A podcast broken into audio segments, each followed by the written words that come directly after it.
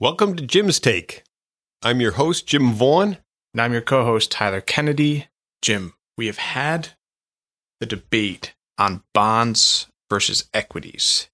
Now we're going to take it a step further with our belief of being a long term equity oriented investor. The next area of focus is value versus growth equities. Jim, before we jump into value versus growth, can you explain how we design our portfolios to actually have this debate? Happy to, Tyler. In our portfolios, uh, we, we know that markets are going to move. Investments, we believe, perform at different times, they move in cycles.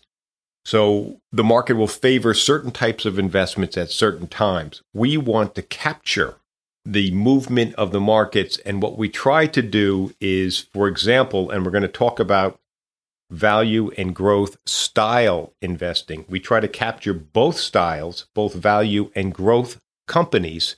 There, we try to capture the right investments for them, and we attempt, you never know if you're right, but you attempt to buy them when they are out of favor and hopefully sell them when they're in favor. How do we do that? When we invest cash into an account, dividends, new money coming in, or possibly when a client retires, money coming out, we add the new money to those styles that are out of favor. We're trying to buy low. When we sell, we're trying to sell from those positions that are in favor and the prices are up. And we sell a little bit of that which is doing well. And so that's our attempt to systematically buy low and sell high. Ultimately, the portfolio will consist of both value and growth. That's right. That's how we do it. That's right. So, Jim, you're going to take the stance of value investing. Okay. Do you want to give it a shot? I can. Two kinds of styles. If we both went to business school and came out and managed money, we would probably pick one or the other and to become a manager. A value style investor attempts to buy businesses when they are out of favor. And the example we try to use is uh, the winter coat manufacturer. Uh, in March, in April, no one's buying winter coats. Uh, you've, you've bought it or you think you can make it to the warmer weather, you don't buy any coats. Therefore, the manufacturer of those coats should be worth less. They're not selling many coats. And yet we know that come the fall, it'll be cold and folks will go out and buy winter coats. Uh, they will lose them over the course of the summer. They will move. They will buy winter coats in the fall. And so, therefore, the manufacturer of the winter coats should appreciate in value because we know they're going to start selling coats again. A value style buyer will attempt to buy the winter coat manufacturer in the springtime when no one else wants it. Do you want to go into some of the characteristics of value in terms of more stable companies, dividends? Value style company typically is a mature company. It has an established product. Uh, it has been profitable in the past, probably is profitable now. They are frequently, they've got a good feel on how much of their product people need. There's a very predictable market for winter coats. We've been buying the same number for many, many years, and that's worldwide. it's a very predictable business. Therefore, there's less risk in the business. It's the financially tend to be very stable. They tend to pay dividends. They tend to increase their dividends. They attempt to, as a matter of course. So they are more established financially sound companies generally. In contrast, growth style investing typically involves a company that is growing revenue and earnings faster than the current economy. So these might be younger companies who are acquiring market share at a steady pace above their competition. Might be a new technology. It's common for growth style companies to not pay a dividend because they are reinvesting it back into the business because that's what they're trying to do. They may not be profitable yet either. So any sort of cash produced gets right back into the business with the hope of one day possibly becoming profitable. So typically we've seen this before where the growth style companies eventually evolve into the value companies over time. That's that's a good that's a good example. Uh, and you in your day to day life, you've seen some of these growth companies. Just to pick on one, uh, coffee has been sold in this country forever. Uh, will always be sold forever. Starbucks managed to sell coffee expensively. They had to expand rapidly. I think in Ridgewood we had three Starbucks at one time. That's Ridgewood. well, how many do you have now? Two? I think we only have two. Okay. uh, and that's in addition to the other establishments that were here forever. To lease a space, to hire employees, to get all of your processes up and running are very expensive for each Starbucks.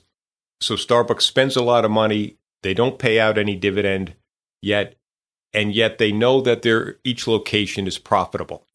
They try they try to expand rapidly once they move into an area because distribution is expensive and they they want to have central hubs and then lots of stores supporting the central hubs. There will come a day when there's a Starbucks on every corner and Starbucks will stop expanding and will undoubtedly increase their earnings because they don't have startup costs uh, and they do have expensive coffee. And the other stuff they sell is pretty good. They will make profits, they will pay dividends, uh, and that'll all occur once they have stopped expanding. With that in mind, which type value or growth will perform better?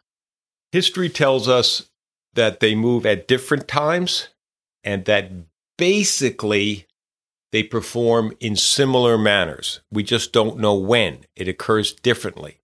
We do have a graph that we're going to put up. We obviously can't use the graph. You guys the- can't see that graph right now? uh, it will be part of the, uh, the written materials. But it shows that over extended periods of time, value style companies do a little bit better meaningfully better, but only a little bit better than growth style companies. Most of the great names that you, you remember in the business world are growth style companies. But what's important for our purposes is that they perform at different times. And that allows us to buy and reinvest new cash when these types of companies are out of favor, because we believe that over time they will perform the same so we're trying to buy them when they are out of favor. We'll be right back after this.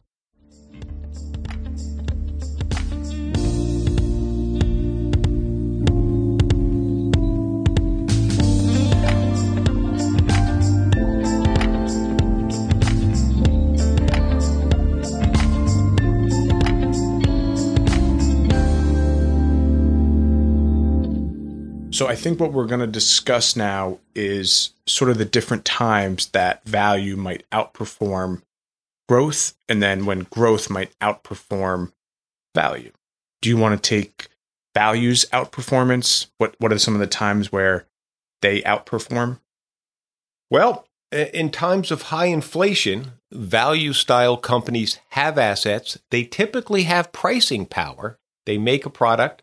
They have excellent finances themselves, so they're not borrowing from the bank because high inflation is typically followed by higher interest rates. Value style company can self finance, so they don't need to borrow money. Uh, so, periods of high inflation, Fed tightening, value style companies tend to do better. So, when the opposite happens, you know, after every economic downturn, there's this thing called the expansion phase where everything gets a little bit brighter. No one knows when that particular time is, but we find out afterwards that we are no longer in the recession era, so to speak.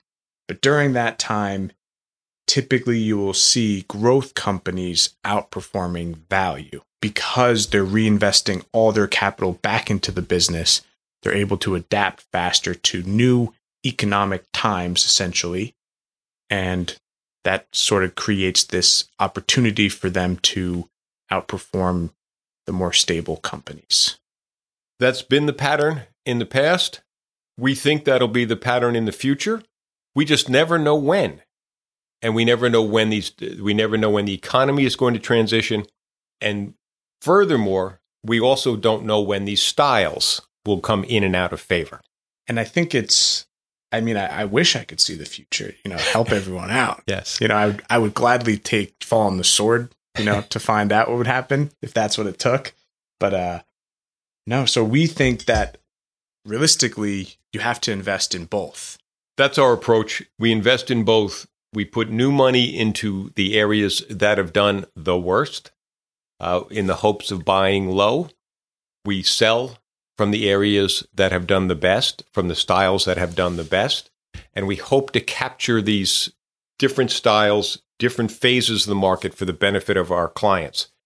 Anyway, that's what should happen. Everything always looks better on paper, Jim.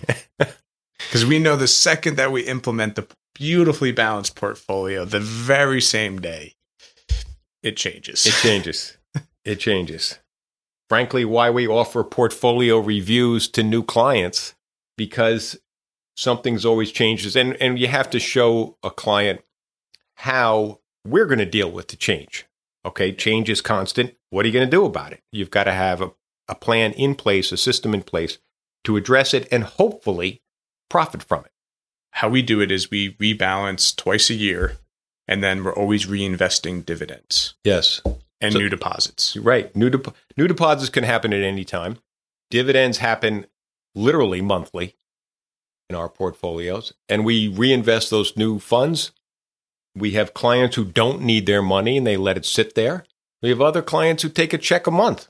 And so we rebalance from the sell side for those clients. Exactly. So we hope that both value and growth can at one point in time both perform simultaneously. Wouldn't that be wonderful? but we will we will definitely find out. I don't know if that'll ever happen, but just optimistic over here. Did you have anything else? markets move, styles go in and out of favor. We hope to capture them by buying when they are out of favor and selling when they're in favor. That's the plan. Yes. Sounds like a good plan, Jim. in case you're tired of us talking, we offer a newsletter on almost every financial topic. How does it go, Jim? We periodically write longer, three, four page letters on economic topics of the day and try to explain our long term thinking about that topic. Most of our emails try to point out good news. The press handles the bad news well enough. Uh, we try to point out the good news that is all around us. And it is a part of our fundamentally optimistic view about economic matters and, and frankly, the world. How would they subscribe? Uh, they can go to our website, vaughnandcompany.com. Is there any cost to sign up? No, no, we, we use our newsletters, we use these podcasts as part of our marketing effort. We want our clients and potential clients to get a feel for who we are, how we think before they contact us. So there's no charge for this. There's no charge for being on the email. They don't receive uh, telephone calls. They do receive emails And possibly a letter from us. and possibly a letter. We would send them a letter. So thank you for listening. Uh, we appreciate it. Uh, please follow us and like us and subscribe. and subscribe.